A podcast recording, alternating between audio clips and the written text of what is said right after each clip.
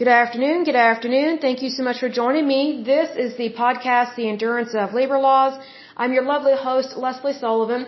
Today is episode 163, and today we're going to take a look at the Superfund sites located in the state of Nebraska. But before we dive in, let me give a big shout out to my listeners because as usual, you guys are awesome. We love to see you here. So a big shout out to New York, West Virginia, California, Indiana, Pennsylvania, Georgia, Texas, Oklahoma, New Jersey, Maryland, and Illinois. In terms of countries, the United States and the Russian Federation. A little bit of housekeeping here.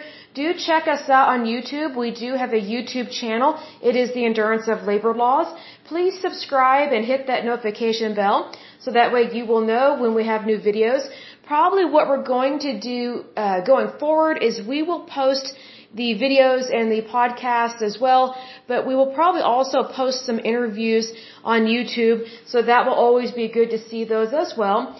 In terms of things that are celebrated on November 10th, just FYI, it is National Civic Pride Day, it is National Forget Me Not Day, and it is also National Vanilla Cupcake Day. So if you like cupcakes, go get one. It's really good to reward yourself.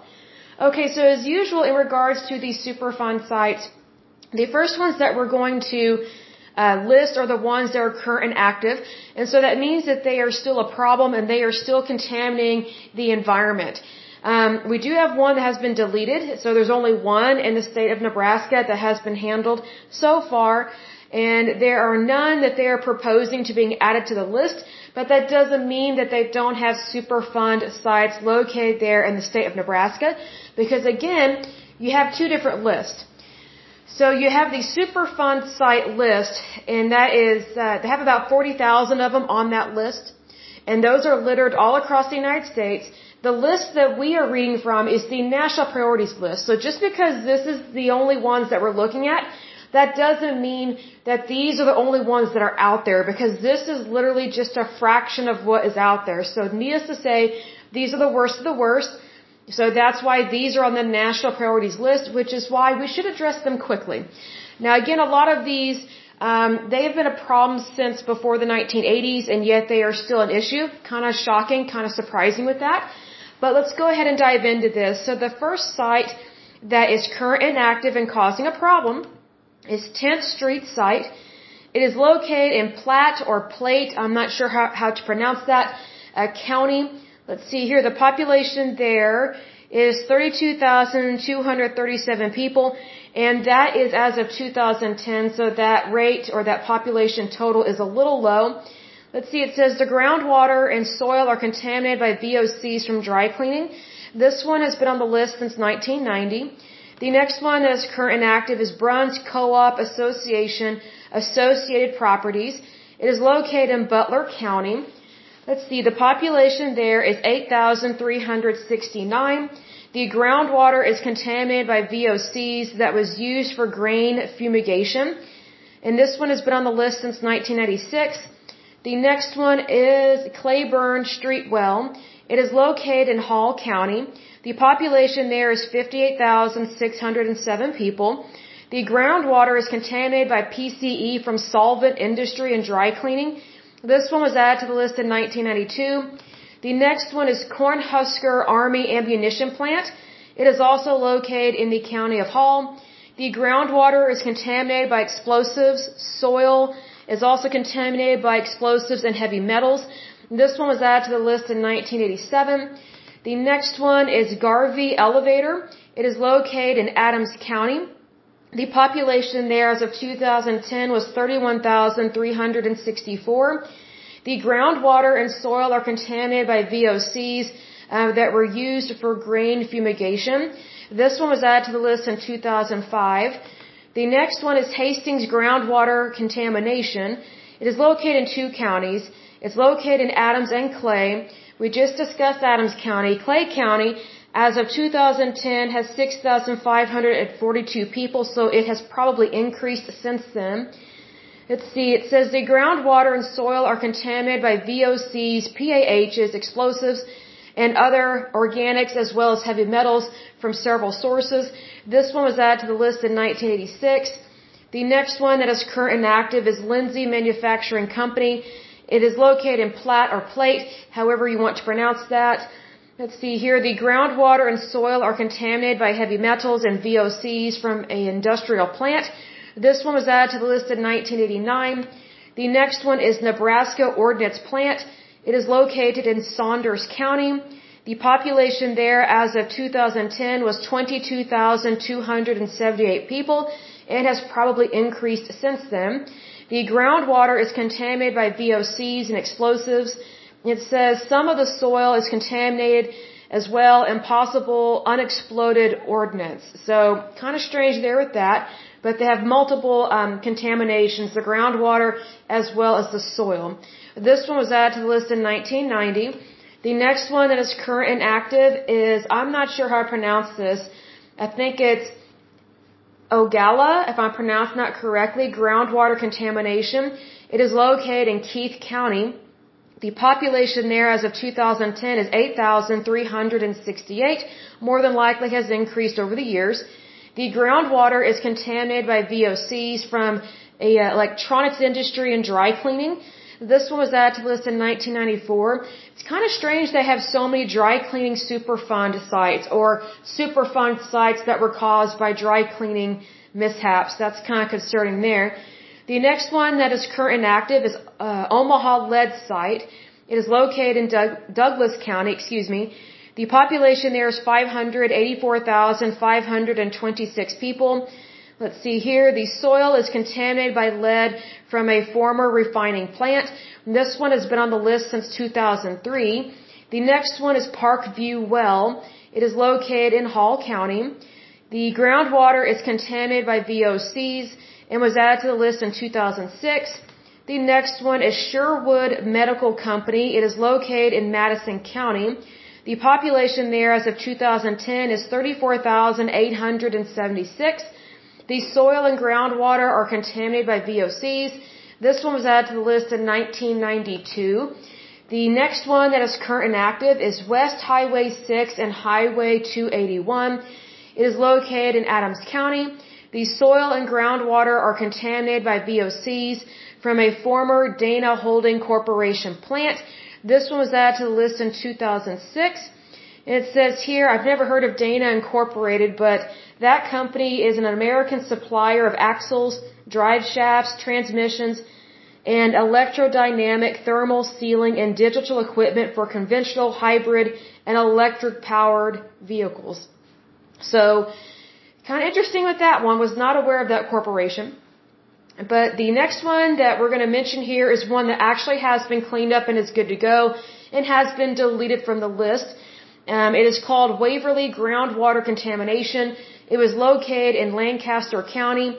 The groundwater and soil were contaminated by VOCs from grain fumigation and nitrates, sulfates, and heavy metals. This one was cleaned up and good to go as of 2006. So short list for Nebraska. They do have quite a few, but not as bad as the northeastern part of the United States. I'm just kind of surprised they don't have more that have been deleted. The only thing that does concern me is that they tend to have kind of more than normal uh, rate of Superfund sites that are caused by the dry cleaning industry. I find that kind of odd because Nebraska you know, I don't know much about that state, but it surprised me that they have a dry cleaning issue, so to speak, in terms of how to properly dispose of those chemicals. One thing I do not like about dry cleaning is first of all the cost of it. It's very expensive. And number two, I think it's ever since Obamacare was passed or something, now we are charged a environmental fee whenever we, we take something to the dry cleaner. So Basically, I guess the dry cleaner is now charging additional fees per item that you get dry cleaned in regards to helping them pay to um, helping the dry cleaner afford to be able to properly dump um, those chemicals that they use for dry cleaning. I'm just guessing that's what that is. But I've noticed that for several years there is a environmental service fee so who knows if that was charged before and maybe they just didn't let us know, but now it's on uh, most of all the receipts, at least the ones that I see. And I just think it's kind of ridiculous how much they charge for stuff. So needless to say, there are many clothes that I do not even bother purchasing because it's dry clean. So I'm just like, okay, I will have to get uh, fancy in terms of dressing in another manner. And so there's just a lot of things that I don't buy anymore because dry cleaning has increased in terms of pricing. And I just find it kind of ridiculous that whenever you get dry cleaning cleaned, you know, it's, you know, the cost of it is so expensive. It's almost like you're having to rebuy that item over and over and over again, which I find to be very ridiculous. But that's just my opinion there. Um, it's just what it is, what it is. But needless to say, the EPA has its work cut out for it in the state of Nebraska. You know, there was only one um, that dealt with the Army, which would be the federal government. So the federal government caused one Superfund site that we know of in the state of Nebraska. The others were caused by, um, I would say, private sector companies, and hopefully they can get these things cleaned up. And if these companies are, are bankrupt or if they don't know what to do, then they do need to contact the EPA and have them help out with this because some of these Superfund sites go back to the 80s. And again, that's just when they were proposed to being added to the list or when they were actually added to the list. So that means they were actually a problem quite a while before they were actually identified to be added to the list.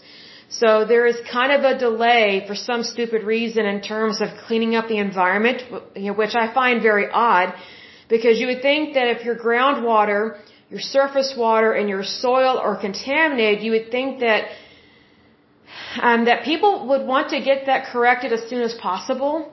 And you would think that people would not want to have that contamination anymore. But needless to say, when it comes to the EPA and cleaning things up, it is extremely slow and it's really bizarre really, really, really bizarre about things like this. Because again, the technology, I've mentioned this before, the technology has changed over the years. So again, I think that these companies and or the EPA, they should contact and hire companies in the private sector that specifically handle hazardous waste and they know how to clean stuff up. There are many companies that do that, and maybe we will do a podcast episode about that. So maybe that will help out the EPA a little bit. You know, maybe give them some ideas on how to properly spend our money. So hopefully they will do just that and practice some due diligence and um, not be unethical anymore, especially with our tax dollars. But I will go ahead and end this podcast. But as usual, until next time, I pray that you're happy, healthy, and whole, that you have a wonderful day and a wonderful week. Thank you so much. Bye bye and God bless.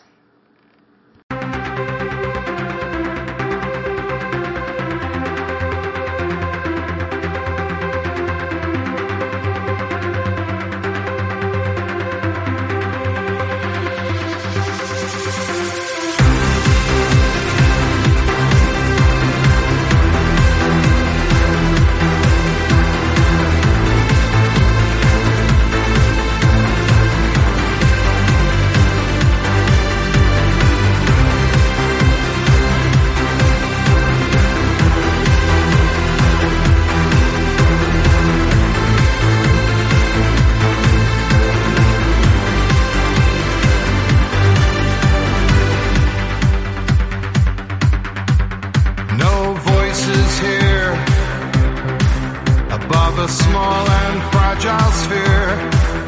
Hang on every word, yet no one hears us speak. So it's only left to ask. Is change too great a task? From the smallest depths, waves transform the earth.